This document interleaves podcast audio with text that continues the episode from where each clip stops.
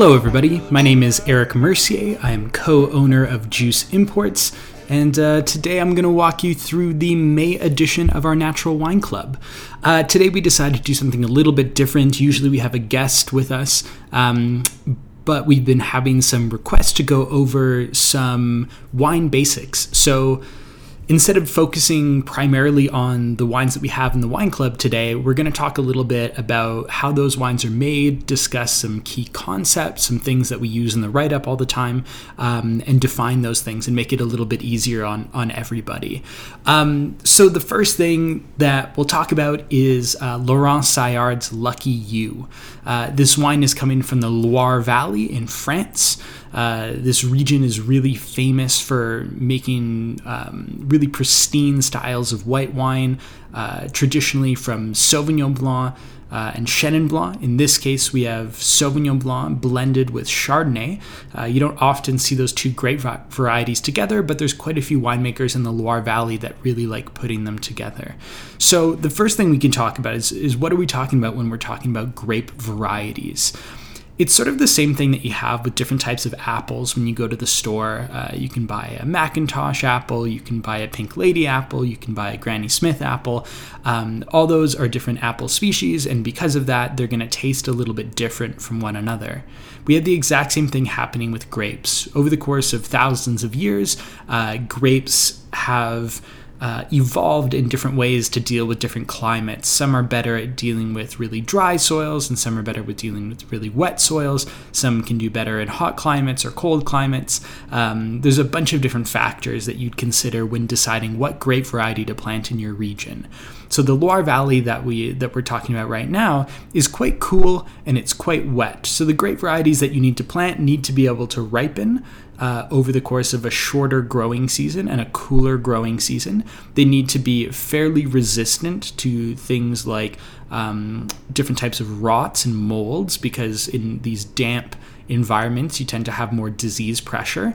Um, and so this is what you're deciding on. Not only that, but you want to decide on a flavor profile that you actually like. Sauvignon Blanc tends to have quite a herbaceous characteristic to it, uh, often described as green, um, having notes of green bell pepper, uh, sage, green tea, things along those lines. Versus Chardonnay tends to be quite neutral. It doesn't have a really distinctive flavor. It's more famous for being uh, very subtle. Uh, you know, lots of yellow apple. Um, when fermented in, in oak, you can really emphasize uh, a creamy quality or a nutty quality. Um, so these are things that you're deciding on when you're choosing a what what types of vines you would like to plant in your actual vineyard uh, and which types of wines you would like to make, but also deciding what you'd like to buy and what you'd like to drink. So, once you understand that Sauvignon Blanc can be made in a particular range of styles, it might help you decide, uh, you know, that you want to drink those wines more often than not. Uh, in this case, um, Laurent is farming uh, organically and using a lot of biodynamic practices as well. He doesn't have a certification, um, but he's, again, farming in uh, way better than most people who do have a certification, in fact. Uh, certifications for things like organics and biodynamics are incredibly expensive. Um, they're also very restrictive. Um, in certain situations, you would want to deviate from the particular plan that the uh, that these advertising uh, slash regulating bodies um, would have for you, and so not subscribing to any particular ideology really helps you know him remain free just in case something really drastic happens in the vineyard. But realistically from most of the winemakers that i've talked to um, if you're seeing something like you know heavy disease pressure like rot mold uh, etc in the vineyard um, by the time you see it, it's already too late. You should have sprayed already. Uh, so, most organic and biodynamic producers who are uncertified are not just going to all of a sudden spray really harmful chemicals, um, even in a in a bad vintage. Um, so he's uncertified. Uh, the reason why we think that uh, farming organically and biodynamically is really important uh, is because of a handful of reasons. One, there's the environmental impacts, and although studies have shown um, that when food crops with the intention of mass production are farmed organically, they're actually less environmentally friendly than uh, f- you know mass production food crops that are farmed conventionally, and this is because the yields are so much lower. Um, and in some cases, the the actual um, pesticides, herbicides, fertilizer, all that sort of stuff. In some cases, uh, things that are approved for organic farming actually have a bigger environmental impact to produce them. So if you look at from a holistic approach, uh, you know, conventional farming is actually better environmentally speaking than organic farming. This is different when we talk about wine because wine is not being, at least the wines that we like to drink, are not being produced at a commodity scale. These are small production. Uh, whether they're farming conventionally or organically, they would end up with roughly the same yields. Uh, you know, we're talking somewhere between two and four tons per acre of grapes. Um, you're not gonna, you know, for fine wine production, whether you're farming with synthetic pesticides and herbicides or not, um, you're not really farming over over this. You're not really getting five, six, seven tons per acre on really, really high quality wine. There are exceptions to that. Uh, you see places like Prosecco where they're able to push the yields quite high and still retain, um, you know, fairly good quality depending on what your goal is, um, what your flavor goal is, I suppose. Uh, and so for us, you know, when we look at the environmental impacts of a small winery that's focused on making um, high quality wine, uh, then it really is better for the environment to be farming this way. Not only that, but this is like a lot of other sort of technologies where um, at first it's not necessarily accomplishing its goal, but it basically opens up the opportunity for a vast amount of research and improvements to be made. And as we invest in these technologies and, and learn more techniques for growing things organically, uh, it ends up being better and better. This is the same sort of thing that we're seeing with early adopters of electric cars. Sure, the batteries aren't really that great, and we're still getting electricity from um, non renewable sources, but ultimately the goal is that the technology will improve enough that we'll be able to do it. Somebody has to, you know, start, and uh, I think wine is the perfect place to to start making that transition. There's a ton of money in wine. Your end product sells for a lot more than something like a you know bag of apples or uh, a bag of potatoes or something like that. And you know you're not feeding the world with wine. Um, we did have a conversation with one of our friends a couple months ago. Uh, um, about the ideology of uh, wine being food, wine being part of culture, and in certain cases that's de- that's definitely true. But for most of us around the world who are drinking wine, uh, it's not uh, it's not an essential the same way that you know actual food is. Uh, as much as it's uh, an emotional and uh, aesthetic essential for me, at least, you know, I, I would definitely survive on a desert desert island without wine. Uh, I'd be very sad, and my life would be less fulfilled. But either way, so this is why we we focus on organics and biodynamics, and then the the other reason is that we believe that it improves quality. Um, again, research has been done into the nutrient value of organically versus conventionally farmed foods, and it shows that conventionally farmed foods are actually just as nutritious uh, as uh, organically farmed foods where you're seeing the difference is the potential harmful qualities of the pesticides and herbicides. Uh, not only that, but the detriment on the soil, uh, the detriment that it's causing via the pollution to make things like fertilizers, etc. But if you're looking at the actual food item and, and whether or not it's more or less nutritious for you, like has the same amount of uh, you know calorie to um, to you know vitamins and minerals ratio as organically farmed, they're about the same ultimately. Um, what we're looking at though is not that. What we're looking at is the ability of these wines to show terroir, so a sense of place, complexity, which is uh, the not only just like the quantity of different flavors in a particular wine, but also how they meld together. Um, and so these are the things that we're looking for. And based on recent research, uh, in organic and biodynamic vineyards, you have a lot more biodiversity in the actual soils, um, as well as actually floating around and on the grapes. And this ultimately leads to more complexity in the wine via, uh, mostly via the fermentation process, uh, using the natural yeast, the natural you know, basically biome of the actual vineyard to do the fermentation, you're getting a lot more complexity. Um, there was a paper released, and, and, there was a direct correlation between the amount of different species living in your soil, uh, so the health of your soil essentially, and the amount of aroma, uh, varying aroma and flavor compounds in the finished wine.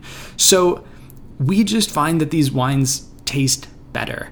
Uh, so as much as it, it is about sort of the the ethics of organic farming, it's also a qualitative decision for us, at least. Um, you know, before I was into natural wine, I you know I still liked drinking wine. I was still drinking wine before I even knew natural wine was a thing. And if I you know had a list of all the favorite wines that I had ever drank up until that point, um, they were mostly farmed organically, uh, almost all of them, in fact, uh, and they're almost all wild fermented.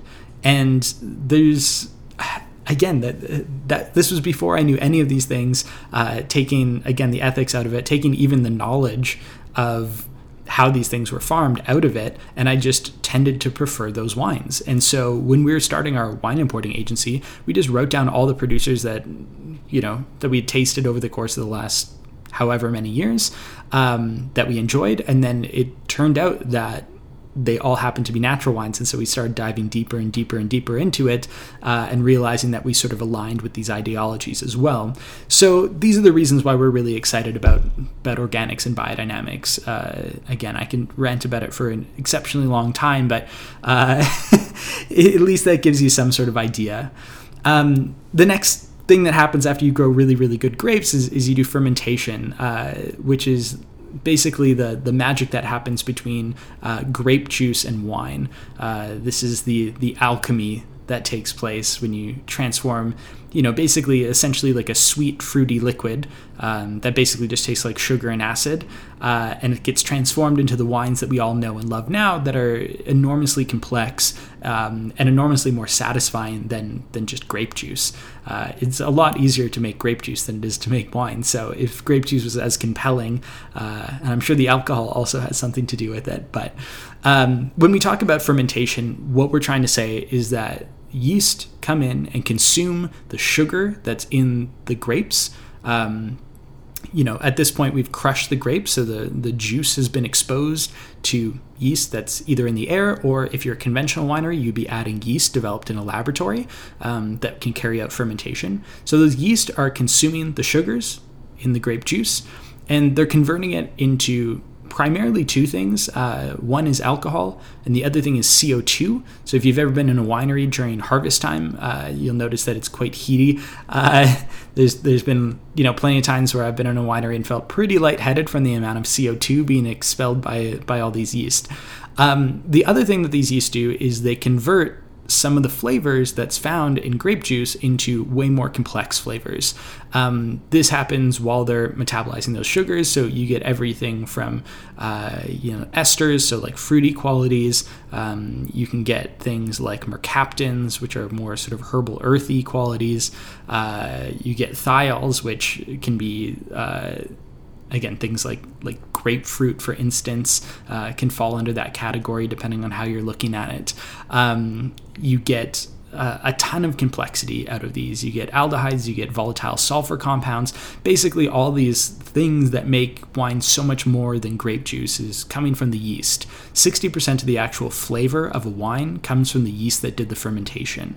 Uh, so, this means that you know, other than grape variety, so choosing which grape variety you want to use, uh, obviously these grapes will have their inherent qualities, like we talked about before, with Sauvignon Blanc being herbaceous, Chardonnay being a little bit more neutral.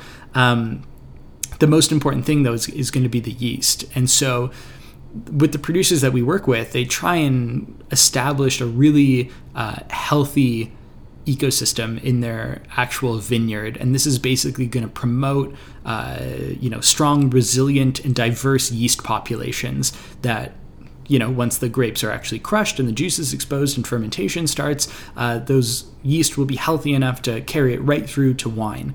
This is why wild fermentation is a little more um, unpredictable is because you're not using a yeast that's been developed in a laboratory to ferment under any given condition, regardless of what's in the rest of the wine. Um, yeast are, at least the wild yeast, are very particular about what they, what environments they like, what temperatures they like, um, the amount of acidity that they can handle, the amount of sugar that they can handle, um, the amount of nutrients that they need. So in the wine itself, uh, or in the grape juice, I guess at this point during the fermentation, um, you have different nutrients that have been uptaken by the by the vine themselves, and if the grape juice doesn't have the right amount of nutrients, the fermentation is going to you know struggle. The yeast basically don't have everything they need. I don't know if you've ever tried to do you know hard labor after uh, after skipping lunch, but it's sort of the same thing. If you don't provide the you know provide the grapes or provide the yeast with everything they need, they're going to struggle the same way that we would.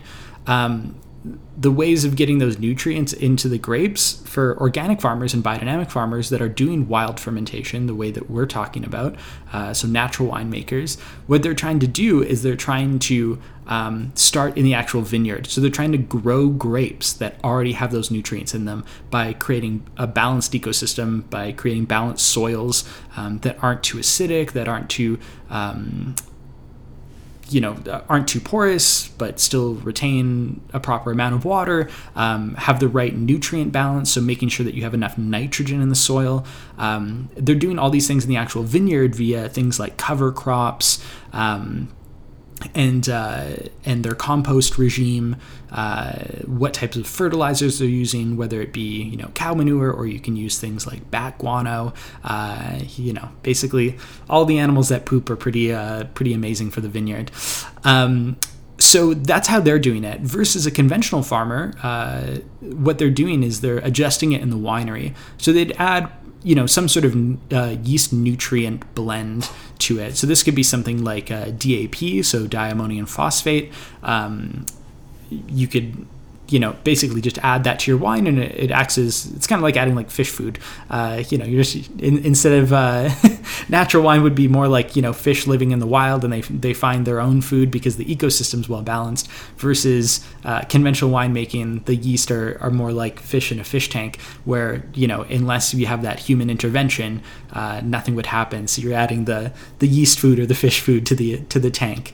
Um, so this is how they're they're carrying out fermentation. Uh, so you can kind of see the differences. Uh, where the producers that we work with, they look back to the vineyard for any sort of shortcomings uh, of the actual grapes themselves.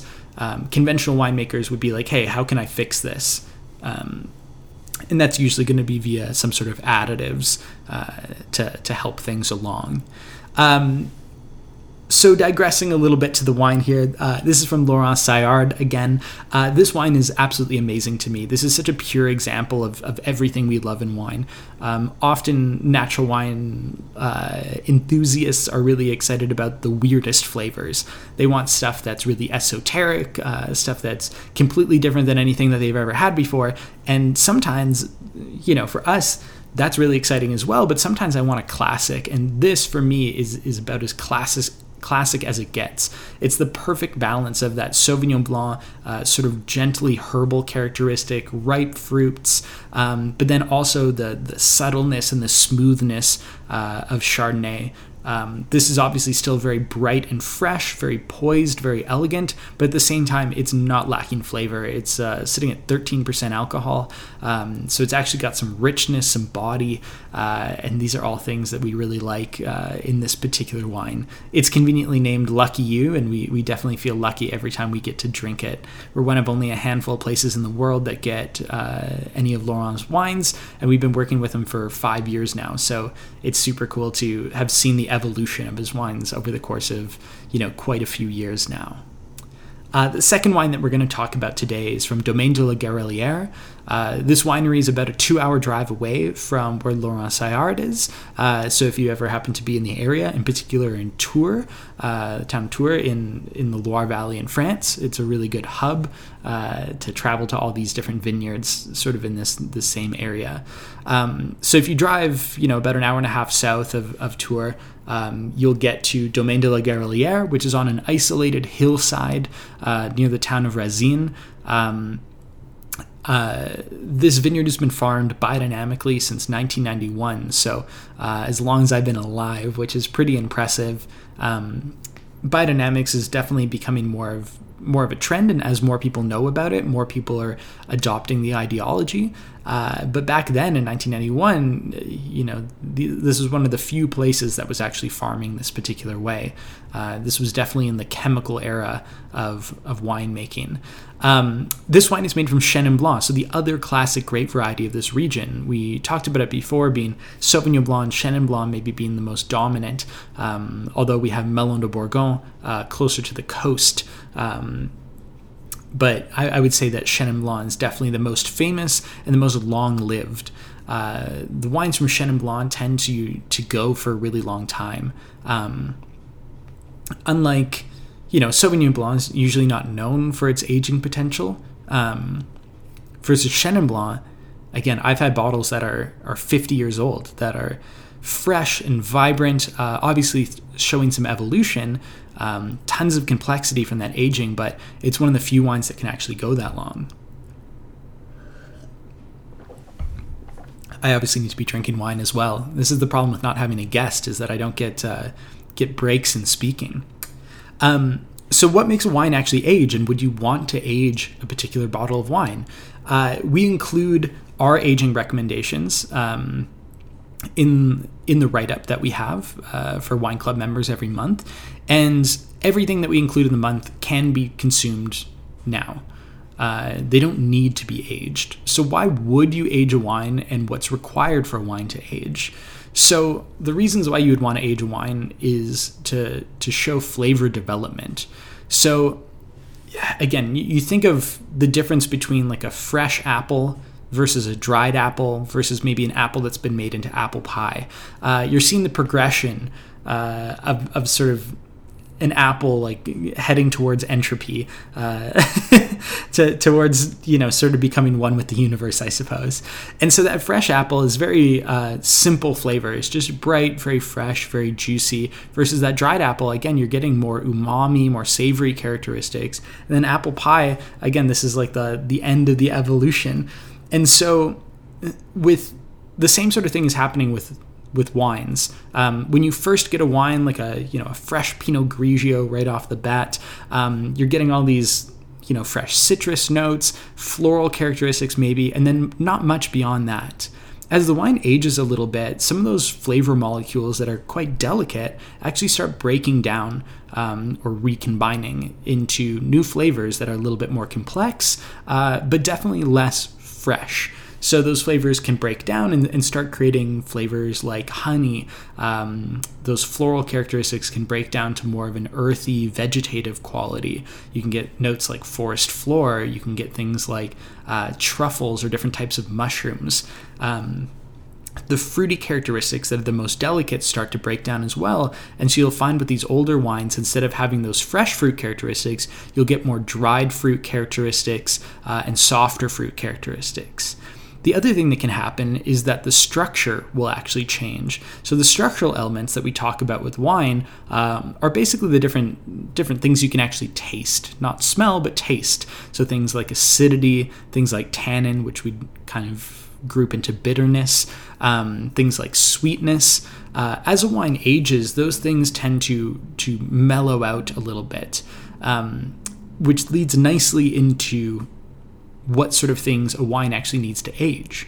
So a wine needs intensity of flavor. Um, wines that are quite neutral, with a handful of exceptions, uh, tend to not age very well because there's nothing to age. There's no flavors to develop. So something like that Pinot Grigio that I just talked about, that's just you know maybe citrus and a little bit floral, and that's about it. That's not really going to turn into anything pleasing. There's not enough flavor to actually age.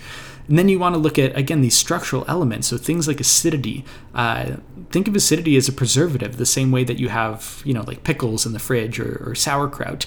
Um, those acidic. Uh, that that acidity basically prevents things like bacteria and, and prevents the wine from breaking down. Um, the lower the pH, so which tends to be the, the higher the actual acidity in the actual wine, uh, the less the wine will actually oxidize. Um, it prevents it from from basically you know kind of turning brown the same way that again an apple would when you cut it open and leave it on the counter.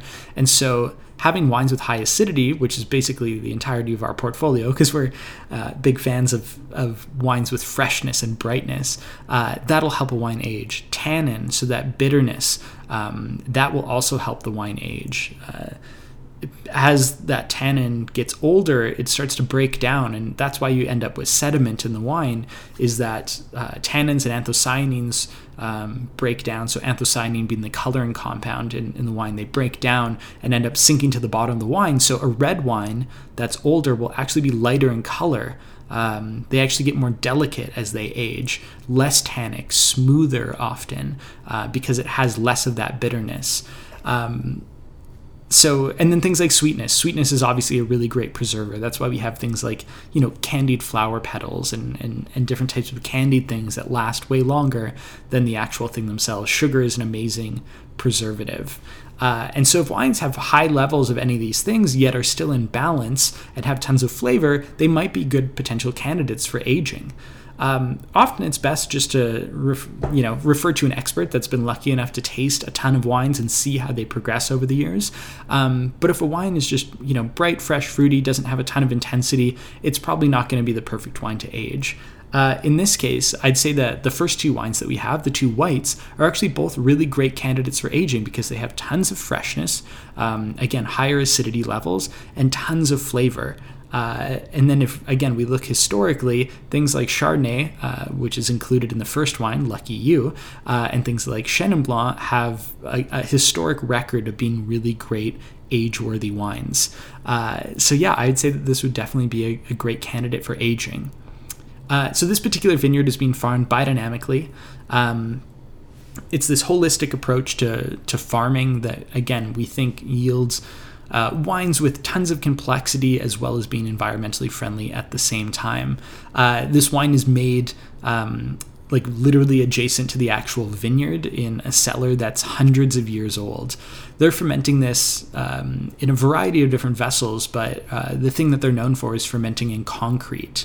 So, depending on what type of vessel you're fermenting in, you can end up with different flavors in the final wine. Uh, with concrete, it tends to be a little bit porous, so it allows a small amount of oxygen into the wine during fermentation. Yeast really like oxygen, so it helps the fermentation be really um, effective, ferments quite quickly. Um, these concrete tanks have quite thick walls, so it helps the wine stay a really stable temperature, not huge temperature fluctuations necessarily. Uh, and these are quite large vessels, so it means that as the you know, as the yeast settles to the bottom, um, it's not in contact with the wine anymore, so you're not getting a ton of flavor from the actual yeast. Uh, the surface area of, of, the bottom of the tank to the rest of the liquid basically prevents it from being particularly yeasty. Um, versus if you age, you know, Chardonnay in a barrel with a ton of uh, yeast and you stir up that yeast quite often, you're going to get a lot more of that yeasty characteristic uh, or leesy kind of creaminess. Um, you'll see this a lot in places like Burgundy, where Chardonnay is, is quite famous, um, or even in places like California. California Chardonnay, you know, tends to be aged with a lot of yeast, and um, again, you're getting all those delicious flavors from it. But in this case, again, not a ton of yeast characteristic, uh, you know, hanging on. Um, this wine for me is quintessential Chenin Blanc. It has that perfect combination of really ripe fruit. Um, you know, we're, we're getting sort of like quince here. We're getting um, almost some tropical characteristics. Uh, I get like a hint of pineapple or papaya, something kind of in that range. Um, but then also this really mineral quality. It's uh, it's very famous for being kind of steely or woolly or flinty, and I think this wine has sort of all three of those things in, in equal measure. Uh, as this wine ages, that'll just develop into again a beautiful like honeyed truffle kind of characteristic, uh, something that I think we would all very much enjoy.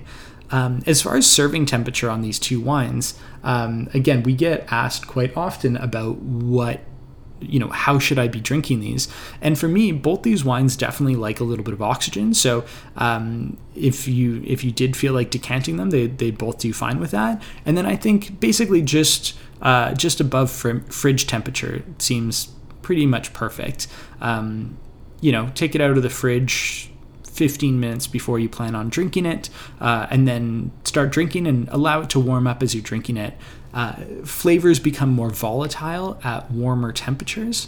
Uh, which means that the wine will taste different depending on how warm you're drinking it. So I really like starting quite cool, um, tasting it, sort of getting an idea for for certain flavor profiles, and then as it warms up, it'll change, and then I'll get a more complete picture of what the wine actually tastes like. Um, so I'd say for the first two wines, again, take it out of the fridge for 15 to 20 minutes. Um, you know, decant it if uh, if you did feel like uh, you know adding a little bit of oxygen, which will really again wake the wine up a little bit you know allow the flavors to escape a little bit easier uh, and then drink it sort of from there on out you know watching it watching it warm up uh, the final wine that we have today is not imported by us. It's been a little while since we've included a wine from another importing agency, and uh, Gabriella helped us out this month and uh, and got us a really really delicious wine to include. Um, so this is imported by Garneau Block, uh, our friend Gabriella up in Edmonton. Um, this is Domaine du Seigneur, uh, and this is the Goutte du Seigneur. Um, so their entry level red blend. They're in the Rhone Valley in France. So uh, again, all, all three wines today coming from France. We thought it'd be, uh, you know, it's been a while since we've done a, a, single country. So I thought that might be fun. And especially since we're getting a little more maybe educational this month, it, uh, it makes sense to, you know, hone in on one place. Um, so the Rhone Valley, quite a bit warmer than the last region that we were talking about. The Loire Valley being quite cool um, and quite damp. The Rhone Valley is almost the exact opposite. It's Mediterranean climate, uh, so quite hot.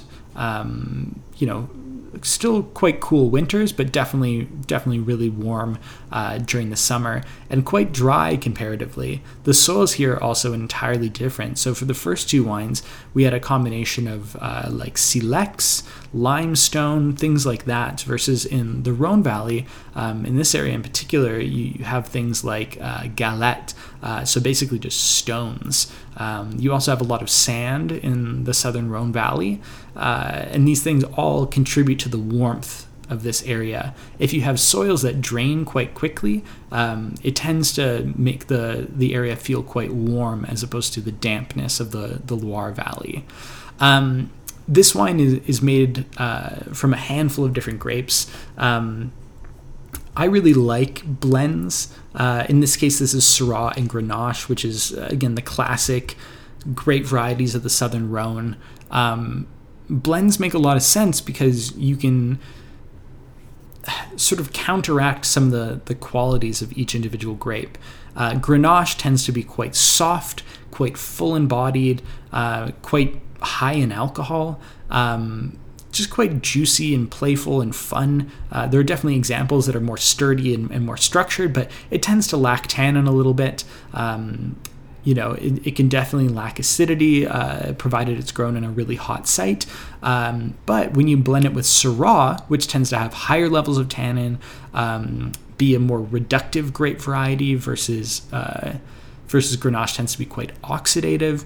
Um, by blending the two together, they, they get along really, really nicely. Uh, they seem to counteract each other in this beautiful way. There's a savoriness to Syrah, so it balances some of the overtly fruity qualities uh, of Grenache. Um, and it's just a style I really like. So all around the the Rhone Valley, you see these blends of grapes. Um, you'll often hear them called Rhone blends, even if they're not made in the Rhone Valley. Uh, you'll see it in, in Australia, often called GSMs, uh, meaning Grenache, Syrah, and Mourvedre. Um, but you can also see Rhone blends from uh, the Okanagan and from California. So it's a very popular style. Basically, you're blending any red uh, grapes that are indigenous to the Rhone Valley. Uh, although technically speaking, a, a Grenache is originally from uh, from Spain, but they sort of claimed it as their own in in uh, the Rhone Valley there. Uh, so this has also been fermented in concrete. Uh, again, we really like concrete fermentation. It tends to provide a lot of freshness, a lot of vibrancy. You'll hear me use those words quite a bit. Um, I find that freshness is essential to wine. Wine is a beverage. Uh, it's something that you're drinking, and uh, for those of you who, who have drank anything that's uh, that's not refreshing, it's it's very taxing. Uh, it's like you know you you wouldn't necessarily want to uh, have uh, you know a milkshake with every meal. Sometimes you need something that's bright and fresh and lively and, and gonna you know uplift you in some sort of way. And for me, that drinkability, that that energizing quality. Uh, a lot of that comes from bright acidity um, and it comes from these lower extraction levels. So the wine's not being super dense and, and super packed and you know sweet or, or you know those sort of styles. Um, again, we like drinkability. We like you know I think we included on the first write up on our website uh, was something along the lines of you know if we wouldn't drink an entire bottle of it, we're not really interested in importing it. Uh, and that remains true to this day. Everything that we import is, is something that we'd want to drink, you know, an entire bottle of. Uh, so we definitely have, you know, a preferred style. Um, trying to think of what other things we should we should cover in this uh, sort of, you know, dispelling some some things about the wine world and, and understanding a little bit. Uh, I suppose it might be a fun time to talk about how this wine actually gets to us um, just because of all the the interesting things that we're going through with COVID right now and, and shipping. Um, basically, what normally happens, and we, we, had this in an Instagram post a couple days ago, but to, to reiterate it here, um, normally we'd you know for for sake of argument, we'll take one example. But normally we order wine in, in January. Uh, it takes uh, you know two to three months to get here from Europe. Um, so, you know, we'd sort of be getting it around March. Um, then it usually takes us maybe two months to, to sell that wine, and then we can order all over again. So, sort of by May or June, uh, we can we can order. We've recouped all of our cost, hopefully made a, enough profit to actually pay our salaries, and then we order all over again. Um, with a lot of our producers, we pay upfront, so that means that we're paying for that wine in January uh, and really only recouping that cost by uh, May or June. Um, versus now, uh, what's often happening is uh, because of the massive shipping delays all over the world, uh, we're seeing a little bit of a pinch. Uh, we're ordering wine and paying for it in January, and it's still not here yet. So we're going to be getting some of our shipments that we that we paid for months and months and months ago um, at the end of May, so like in June, and then we can we can think that it'll take us another two months to sell those wines, which means that they're not going to be sold until, you know, July, August potentially. Uh, and then we'll be reordering, but those wines will also take an extra two to three months to show up, which means that they won't even be here in time for the Christmas rush. So instead of getting three order periods in a year, all of which we have the money to do because we've already sold the wine, we're basically getting two order periods and not being able to recoup any of those costs in between. So basically the uh, the slowdown in the global supply chain is really messing us up.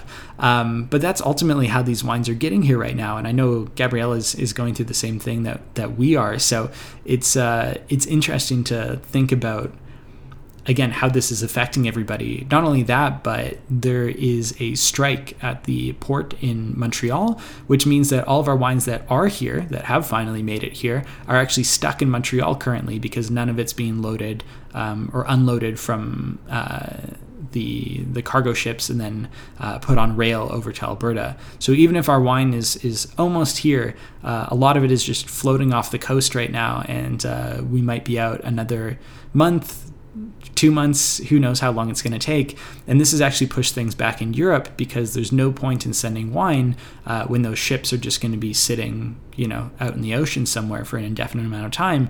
So uh, they're even pushing back. Uh, actually picking up the wine. So it means that we're going to have to order now uh, for Christmas, although we have not recouped any of the costs from earlier this year.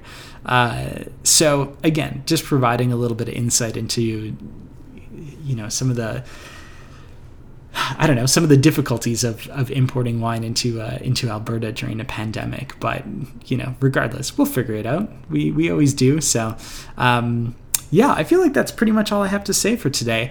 Uh, we'll keep it a little bit shorter this time. I feel like the podcasts have been getting pretty long, uh, although people do like the long podcasts. So we'll keep it uh, short and sweet. If anybody has any questions or anything you'd like me to cover in the next podcast, feel free to send me an email. Uh, it's Eric, E R I K, at juiceimports.com. Definitely check us out on Instagram at juiceimports. You can send us a DM on there if you have any questions, but email is definitely better. Um, and yeah, check around on the website as well. We have tons of information about each of these producers, as well as a guide to tasting wine. Um, you know, a guide to the Okanagan, all these different things. So definitely go click around on our website. It always helps us out a ton. Uh, thanks so much for listening. We look forward to chatting with you again soon. Bye.